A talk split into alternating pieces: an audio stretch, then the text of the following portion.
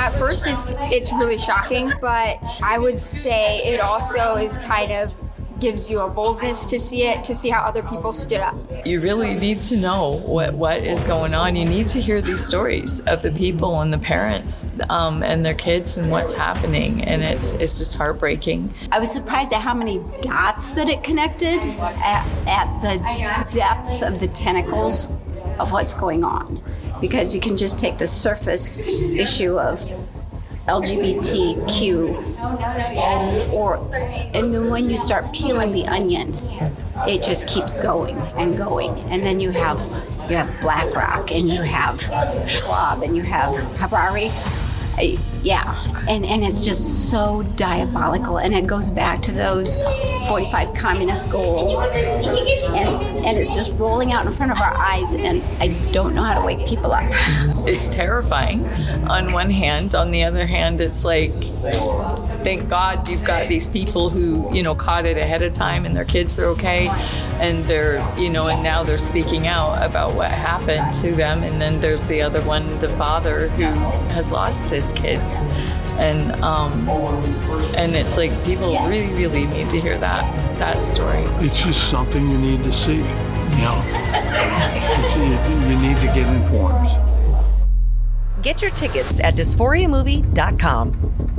Hey, everybody, welcome back to the intersection of faith, family, and filmmaking. You're listening to Fearless with Mark and Amber, a behind the scenes of our filmmaking ministry, Fearless Features, where we are creating documentary films about the issues impacting our culture and society from a biblical perspective and pursuing truth above all else. I'm Amber Archer, and joining me is my husband, author, director, speaker, Mark Archer. Alrighty then. You can learn more about us and the movies we're making by visiting fearlessfeatures.org. All right.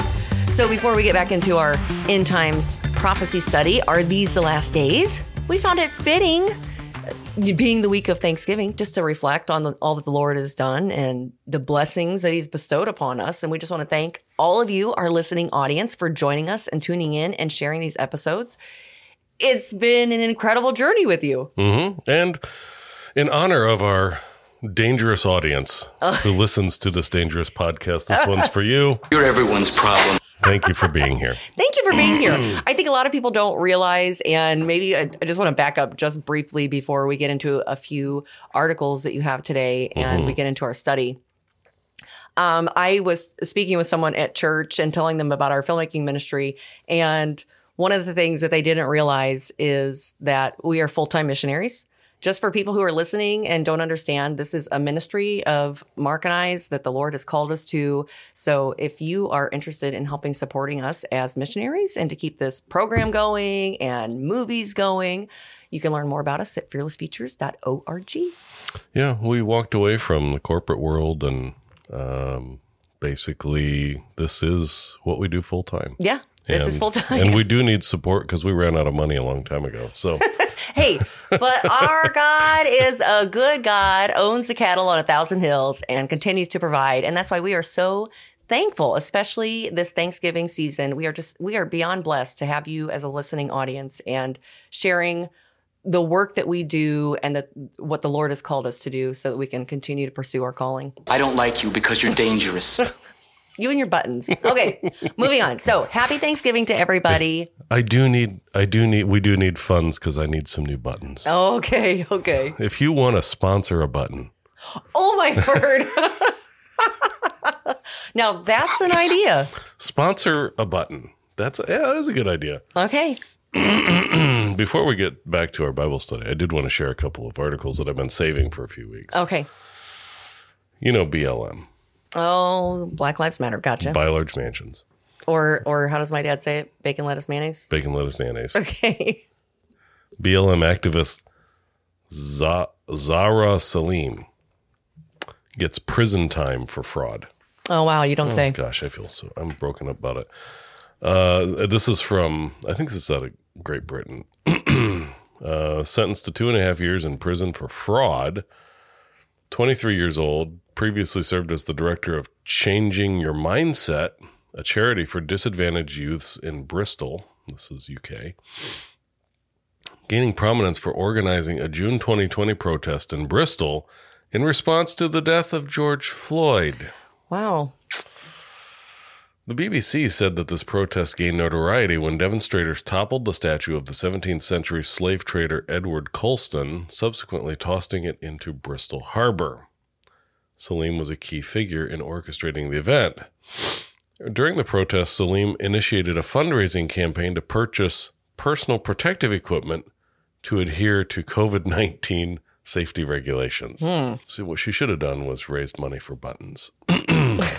However, it was revealed that Saleem had diverted more than 32,000 pounds, it's their version of the dollar, um, from fund, the fundraising account into her personal bank account.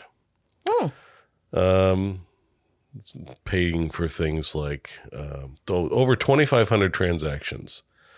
Um, Judge pointed out that in the absence of a business account to pay the money into, the decision was made to pay it into your own account as an interim measure.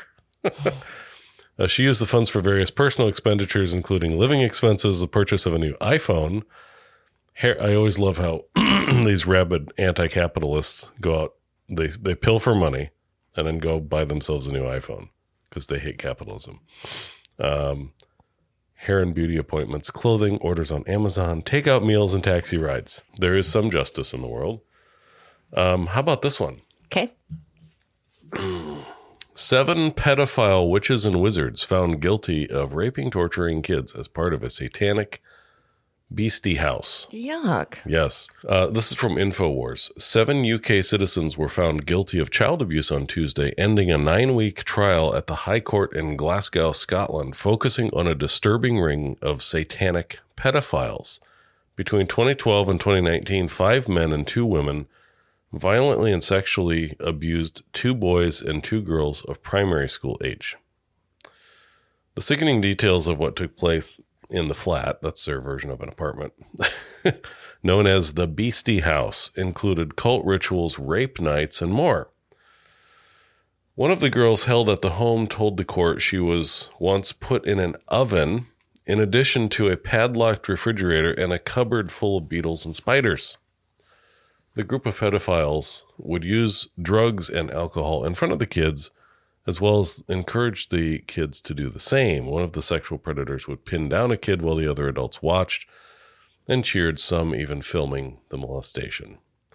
Eleven people were on trial, but the court only convicted seven of sex abuse and rape, with four being hit with attempted murder charges as well. Wow. Attorneys and prosecutors said during the trial, the group was essentially a satanic coven of witches and wizards wh- who cast spells and tried getting the children to engage in occult practices. Mm-hmm. Well, and trying to help people understand the depth of these occult The depravity. Yes. Yeah. And why, especially why it's important that we show it through dysphoria, through our new movie, is, you know, just starting. We only barely scratched the surface, but seeing how these occult members have access to children in Oh, the yeah. schools. Oh, yeah. Uh, and if and if you haven't noticed, there have been many, many satanic after school clubs, uh, the Satan clubs, Mm-hmm. Yeah. that have been popping up all over the country. Uh, you know, after school clubs, and they're just here to help kids. You know, Right, they're right. they're just here to help kids. Right. That's that's the lie that they like to sell. Mm-hmm. This one's interesting, and I would And this love- is the last article. this is the last one I have. Mm-hmm. This one's interesting, and I I wanted to uh, get your opinion on this. This is from Fox. okay.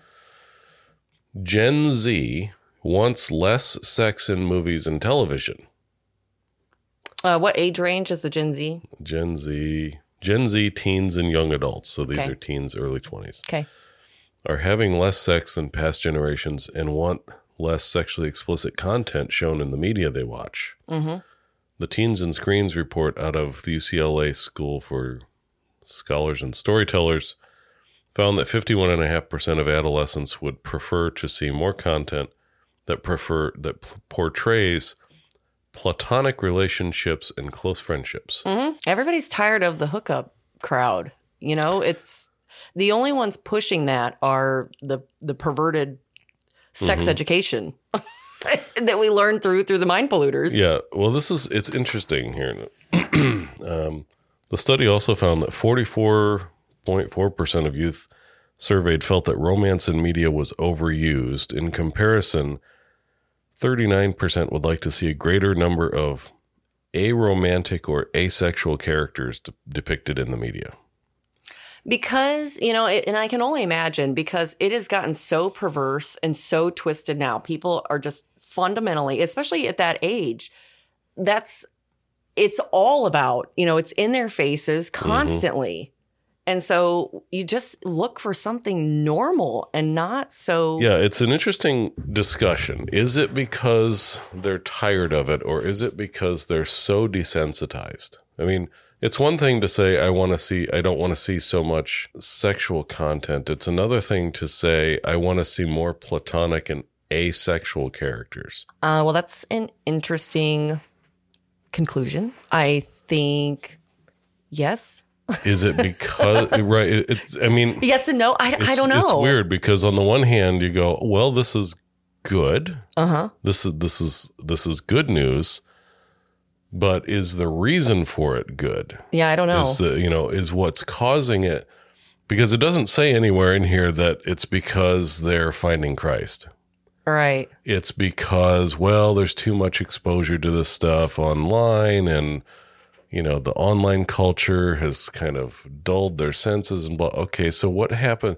Is it because they're tired of it, or is it because we're we're now watching a generation of asexual individuals that are not interested in oh that would be dangerous in marriage and relate Yeah. ma- romantic relationships, Yeah, that would be dangerous. right? That's my question. Yeah.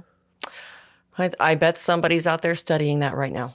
I'm and, sure and that we'll, they are. And we'll get that information soon um, it's an interesting article. I would like for somebody else listening to read that article and let us know what your thoughts are. Yeah. Because How do you read it? How do you, what's your takeaway? yeah, because I I'm not sure what to think. I I'm I'm happy about the results. I'm not so sure I understand the reason why. Yeah. Yeah. and I, I because it I doesn't say if it's coming from if it's coming from UCLA Yeah. that they're you know that they're not going to say well they've all found Jesus Yeah. right and I don't think that that's the reason why I do think that it has to do with I, I think that s- some of their conclusions are right that it has to do with desensitization desensitization Yeah. because we're so I would have to guess that that would be a good and accurate yeah theory. could it also have something some uh some causality with the fact that now culture we're pushing lgbtq and everything is meaningless Yeah. Could be. and so romantic relationships are seen as, as meaningless just my And traditional my theory t- traditional marriage between a man and a woman, you know, mm-hmm. and family is, you know, becoming more and more outliers in, Yeah. in society. Yeah. And so how do you reconcile that? yeah I don't I don't know. It's going to be interesting. It's going to be interesting to see. okay But beyond that, the Lord's coming. Okay, so in other news, then, if you're in the Fort Wayne, Indiana area mm-hmm. and you're listening to this on the week of Thanksgiving, guess what? Next Friday, December 1th, Why do you keep calling it December 1th? because You're driving me nuts. Because it's December 1th. That's why.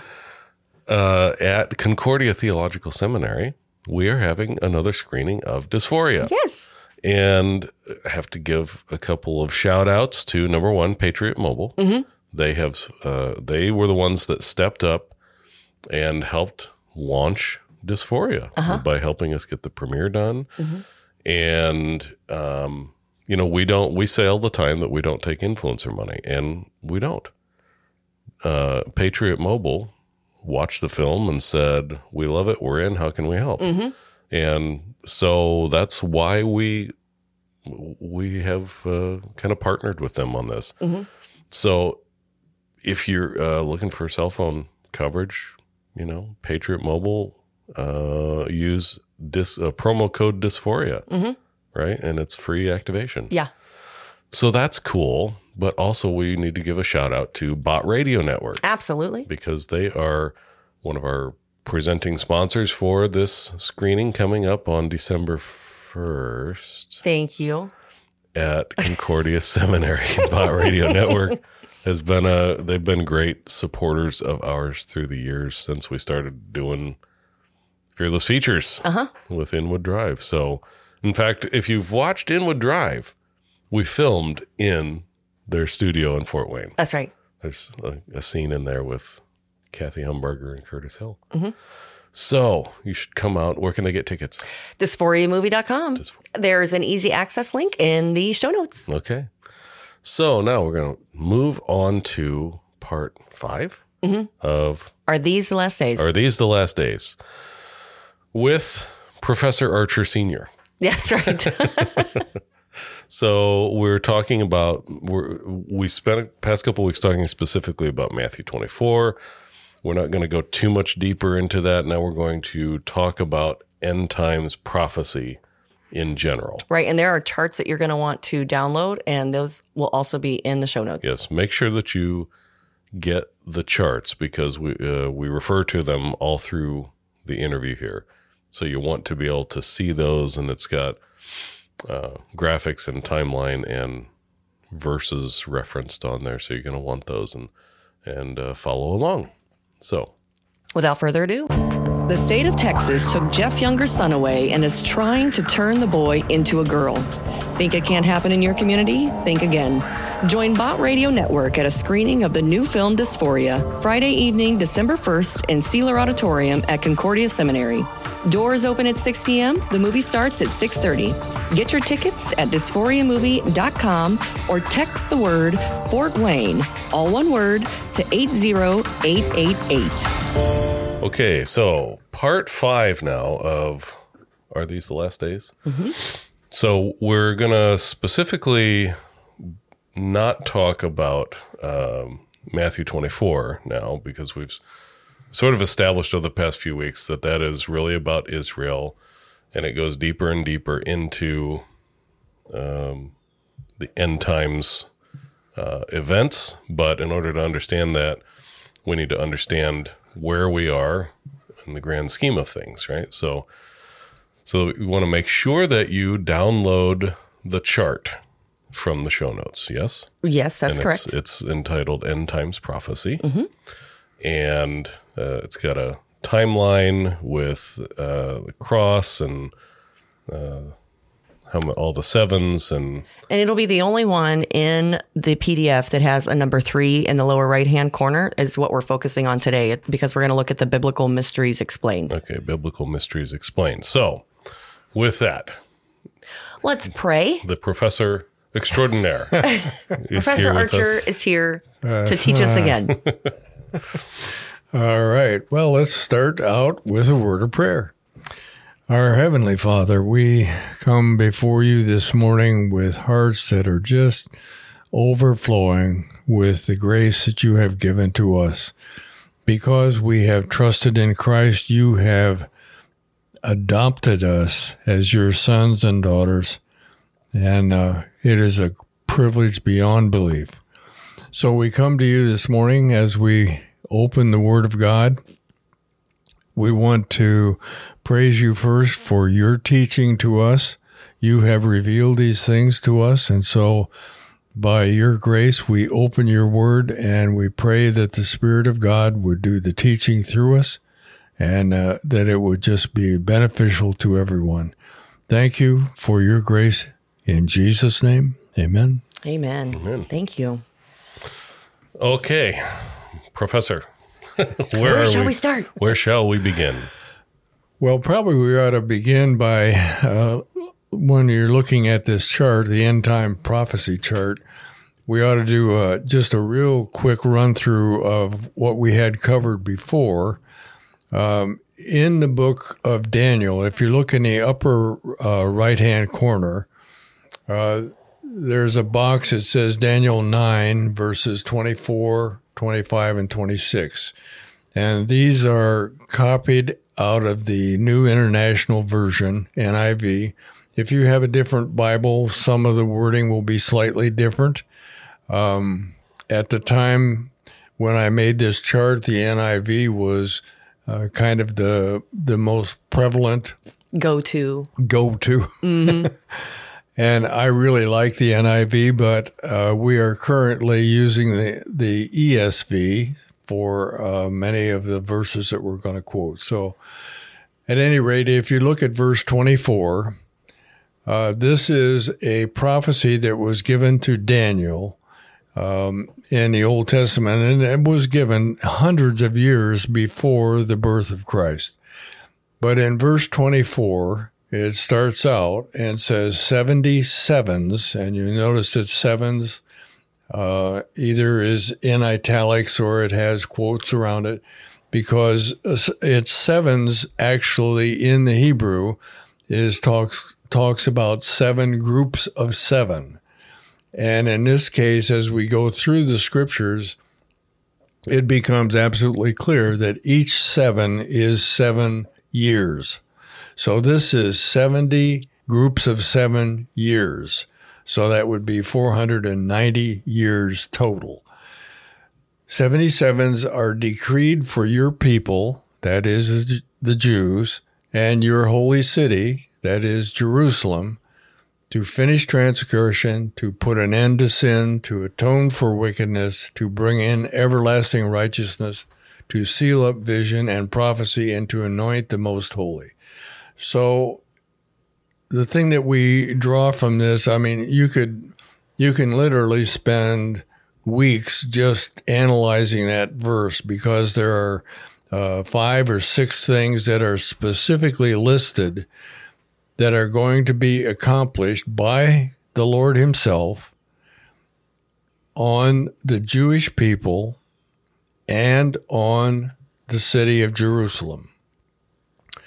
Verse 25 No one understand this from the issuing of the decree to restore and rebuild Jerusalem.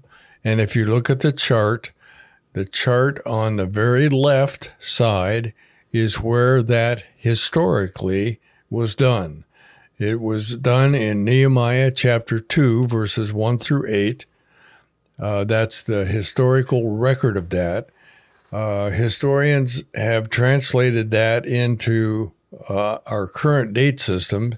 And so that happened on March the 5th, 444 BC. At that point, the decree was given uh, in verse 25 to restore and rebuild Jerusalem. Jerusalem had been totally destroyed. Uh, the walls were torn down. Everything was in shambles. But there was a decree to rebuild Jerusalem until the anointed one. Now, uh, depending on your translation, the anointed one probably is in capital letters or in somehow uh, set set out, set apart, and the anointed one is a reference to Christ. Uh, so this is it's, it's, so interesting. This is a prophecy that says uh, the Jews have always been looking for the return of Christ. They want Christ to come. And Daniel was given the exact time that he would come. I mean, it's, it's just, and, and we know this because from the time that uh, the decree goes out, which is in 444 BC, there will be seven sevens in verse 25 and 62 sevens. And those two are, are separated because the seven sevens, which is 49 years, is the amount of time that it took to rebuild Jerusalem. And then the, the remind, remainder, uh, the 62 sevens, is just the history of uh, what goes on between that point and Christ's triumphal entry into Jerusalem and that is dated as March 30th, 33 AD. So it's actually um, 483 years, which is 173,880 days. And the reason that is important is because it is exact, it is to the day.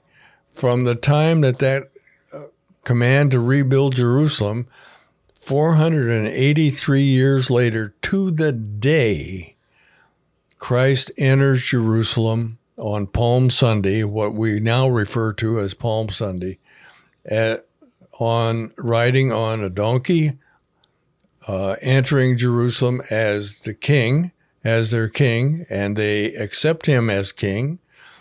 They pronounce Hosanna to the king as he comes in.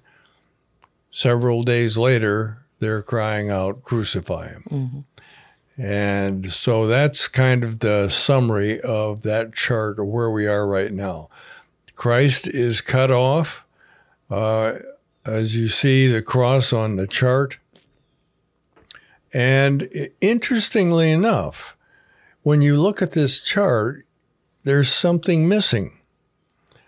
You'll notice that there is absolutely nothing about the resurrection of Christ, which is absolutely fantastic.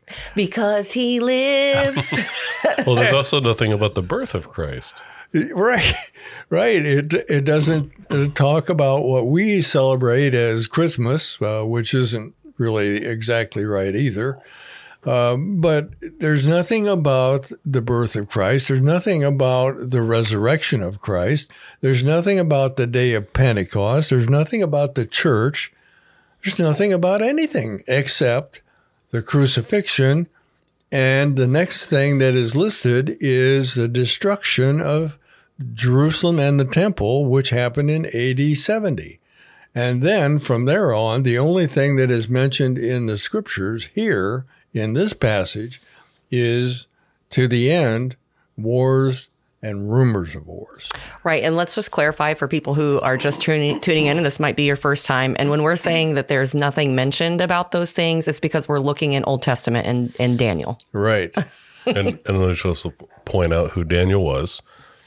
This is Daniel of Daniel in the Lion's Den right. fame, right? This That's is the Daniel. Daniel. He was a prophet.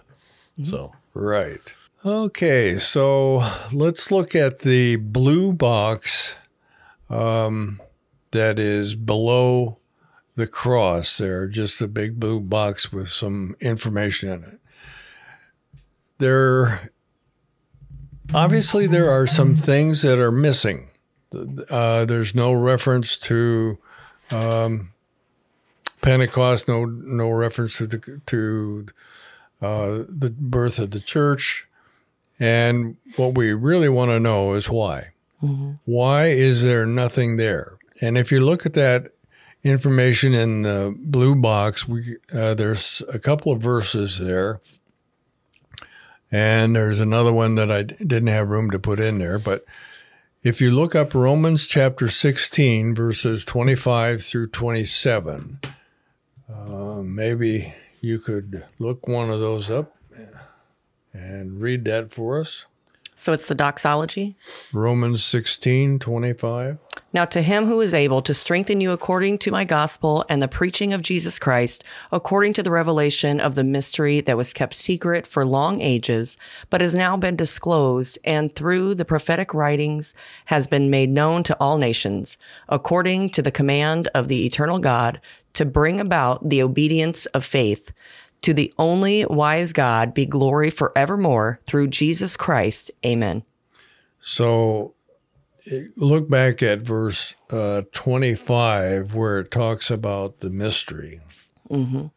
according to the revelation of the mystery that was kept secret for long ages. So, what is recorded there in the book of Romans is that God had held a secret throughout all the Old Testament. Um, and and the secrets are re, are recorded as a mystery. Now, the thing that you want to remember is that in the scripture, a mystery is not like something that we would see on on television, uh, you know, where we have something that's hidden. The mystery that is talked about is defined here in Romans chapter 16 and in several other verses. Um, it's basically that God hid, intentionally hid what he was going to do uh, with the church and with the resurrection and the the whole New Testament, he hid it from Daniel. Daniel did not know what this was. And I can tell you that when God hides something, it's hidden. And on purpose. It's hidden and it's on purpose. But what Romans chapter 16 tells us in verses 25 and 27, it is hidden, but it is now revealed. So the primary revealer is the Apostle Paul. Uh, Paul was, as is recorded in Second Corinthians, Paul was caught up to heaven and was actually at the throne room of God, and he was taught all of these secret things that we call mysteries, or we call mysteries. God calls mysteries. He defined it as a mystery. And God taught Paul face to face, and then he sent Paul back to earth with the express instruction that he was to teach the mysteries. And so Paul taught the mysteries to us, to the church. And the reason why we have all these mysteries recorded in the scriptures is because Paul taught them specifically from the Lord himself. So these mysteries are no longer a mystery. Uh, 1 Corinthians 2, verses 7 and 8 tells us why God held them as mysteries. We have to understand that there is something going on in this universe that we do not see, and that is a battle between God Himself and Satan. And Satan has a plan. It's clearly revealed in Scripture. Satan's plan is to set himself up on a throne and have the whole world bow down and worship him. And and that battle is going on right now today and it is a fierce battle. It is between Satan and his angels, which are called demons, and God's holy angels, uh, which are do, following his instructions totally. So this um, mystery was specifically to hide from Satan what God was going to do when Christ died on the cross. Mm-hmm. When when uh, Christ was crucified, Satan was undoubtedly standing in the sidelines, cheering and saying, "I won! Mm-hmm. I won!" But in fact, what, what he did not know is Christ was going to rise from the dead, that he was going to then destroy totally any chance that Satan would have. And so if you look in 1 Corinthians chapter 2, which is down there in verses uh, 7 and 8, it says, None of the rulers of this age understood it for if they would, if they had understood it, they would not have crucified the Lord of glory. Because when they crucified the Lord of glory, they were sealing their own fate. And so if they had known about this, they would never have crucified and and Christ had to be crucified. Everybody should understand that the crucifixion of Christ is absolutely necessary. And we look at that and we say, wow, I, is that, did God plan that? And the answer is mm-hmm. You remember in the garden mm-hmm.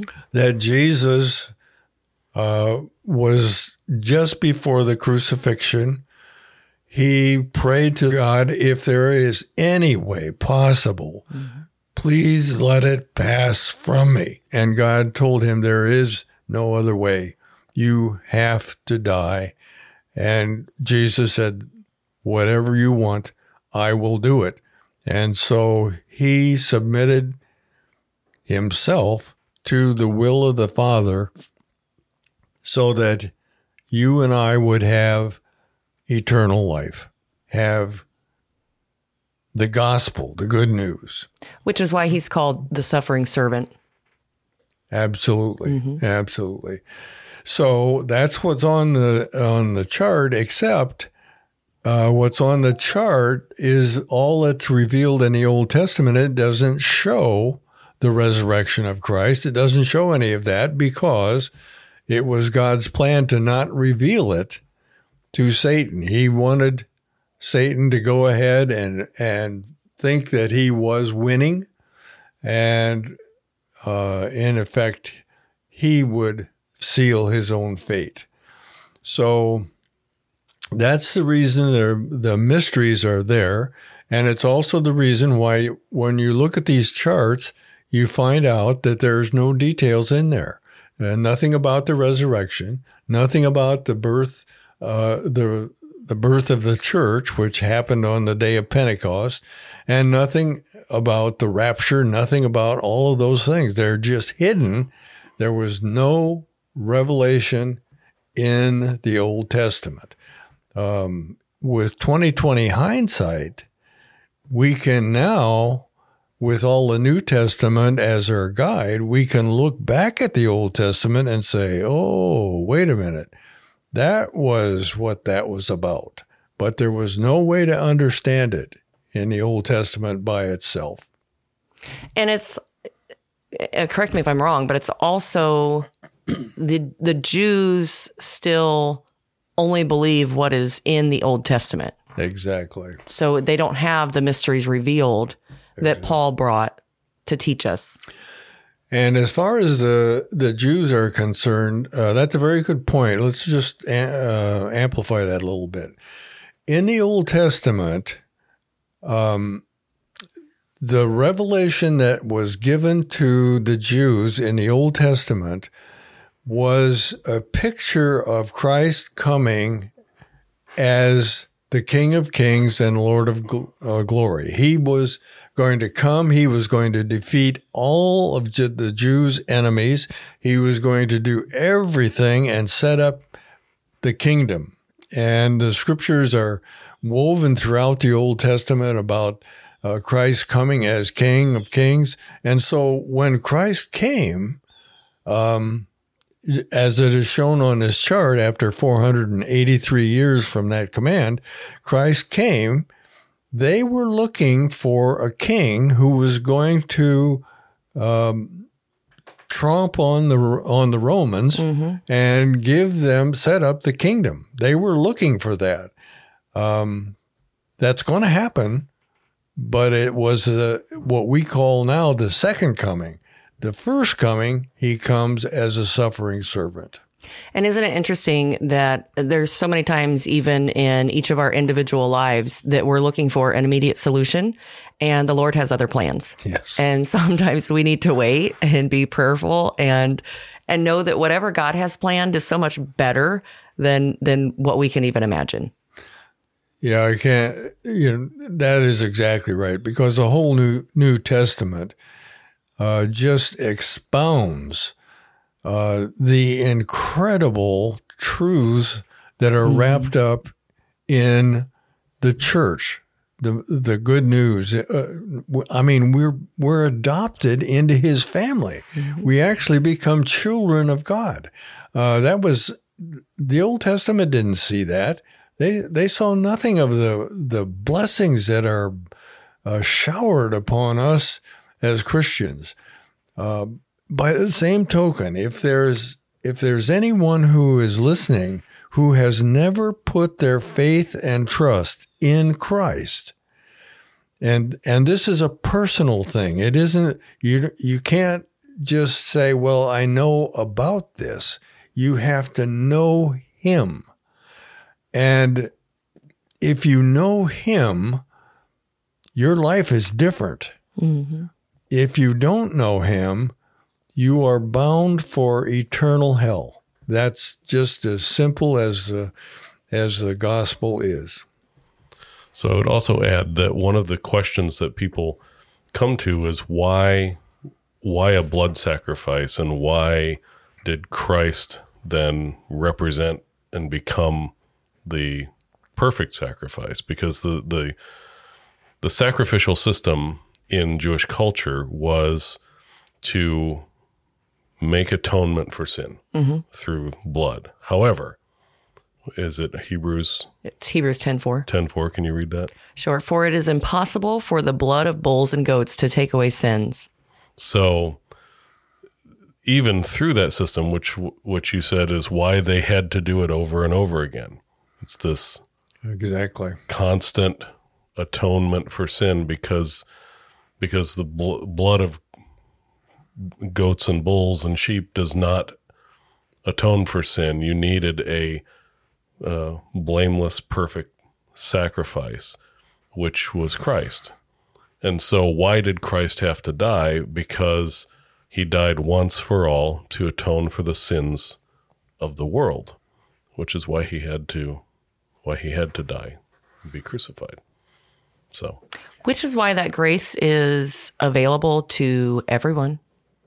And people make their choice um, whether or not to believe. The, the good news is that Christ's sacrifice is sufficient and there is no need of further sacrifice. There is no sacrifice. He finished it all. And those Old Testament sacrifices were just a pointer, um, an object lesson that taught the necessity of blood.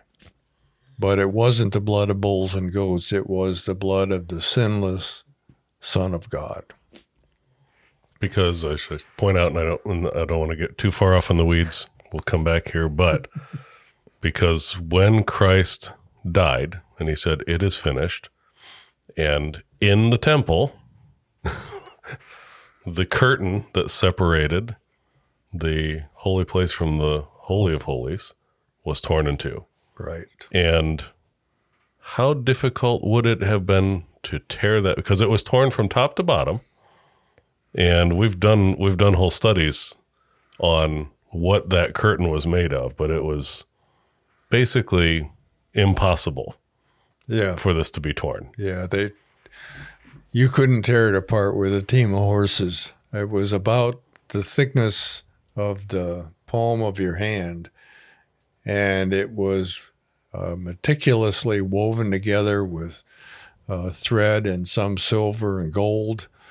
Um, it was just impossible, and it when the crucifixion occurred, it just was ripped from top to bottom because God was showing everybody that the way into the presence of God was now open. Now open because the blood of the perfect sacrifice had been accepted as atonement for the sins of the world. So you don't need the priest anymore. Don't need. And in fact, as the New Testament says, uh, we are the priests. Uh, if you have trusted Christ as your Savior, you are a priest and a holy nation. And it's just it's just phenomenal, uh, the grace that He has given to us. And uh, again, if there is anyone who is listening here who has never trusted Christ, please do that. I just beg you to do it now. Uh, the grace that He is offering to you is without measure. You can't even believe what He has uh, in store for you. As a matter of fact, the scripture says, Eye has not seen, ear has not heard, neither has it entered into the heart of man the things that God has prepared for those who love Him. So you can't even imagine what he's what he's got for you.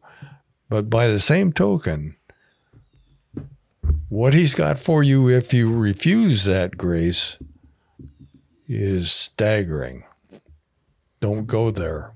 Doesn't it make you wonder what happened to that curtain? I don't know. I was just sitting here thinking, why is, when you think about, we were just talking about the sacrifices in the Old Testament and uh, it's, it's the blood and what, how do we live? It's we all have blood, and think about when uh, the judgments came on Pharaoh, and they had to paint the blood over the the doorpost so that the angel of death would pass by, so that they could live. The blood gives you life. It's the blood of Christ that gives you life. Okay, well, um, we did get off track a little bit, not too much. So, so if you look back over at the uh, information on the right hand uh, side of the chart, um,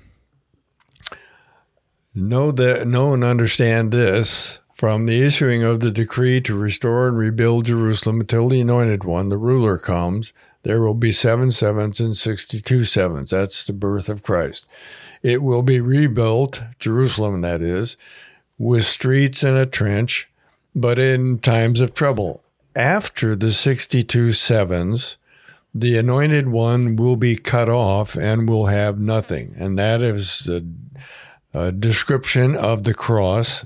he will be cut off, executed, and he will have nothing. Now, on your chart, you'll see there there's a note that is in red. Uh, note some mysteries here. That is, there are things that are not revealed in this uh, after the anointed one is cut off that are not shown on this chart. We're going to show them to you in a minute, but they're not there. The the verse goes on and says, "The people of the ruler who will come." And the ruler who will come is a name for what we call in the New Testament the Antichrist.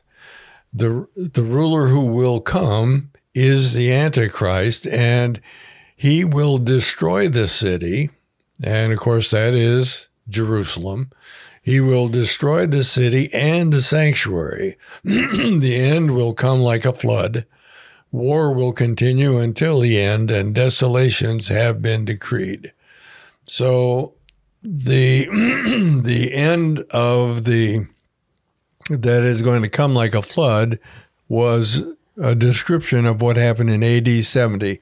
And you remember when we did Matthew 24, we saw the same uh, description given there, uh, where Jesus said, You see this temple, it shall be torn down.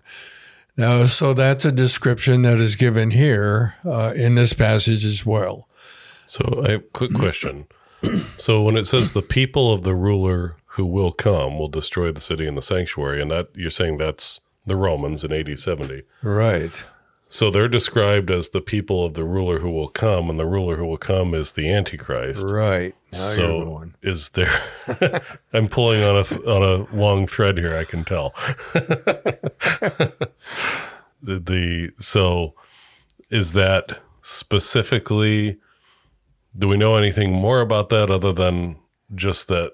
Are the people of the Antichrist the descendants of Rome? Yes. yes. And the problem if try for those who are really interested in knowing exactly where the Antichrist is from, uh, the difficulty is the Roman Empire basically covered all the known world at that time. So, Covered basically all of Europe and yeah, all of down Europe. into North Africa. right.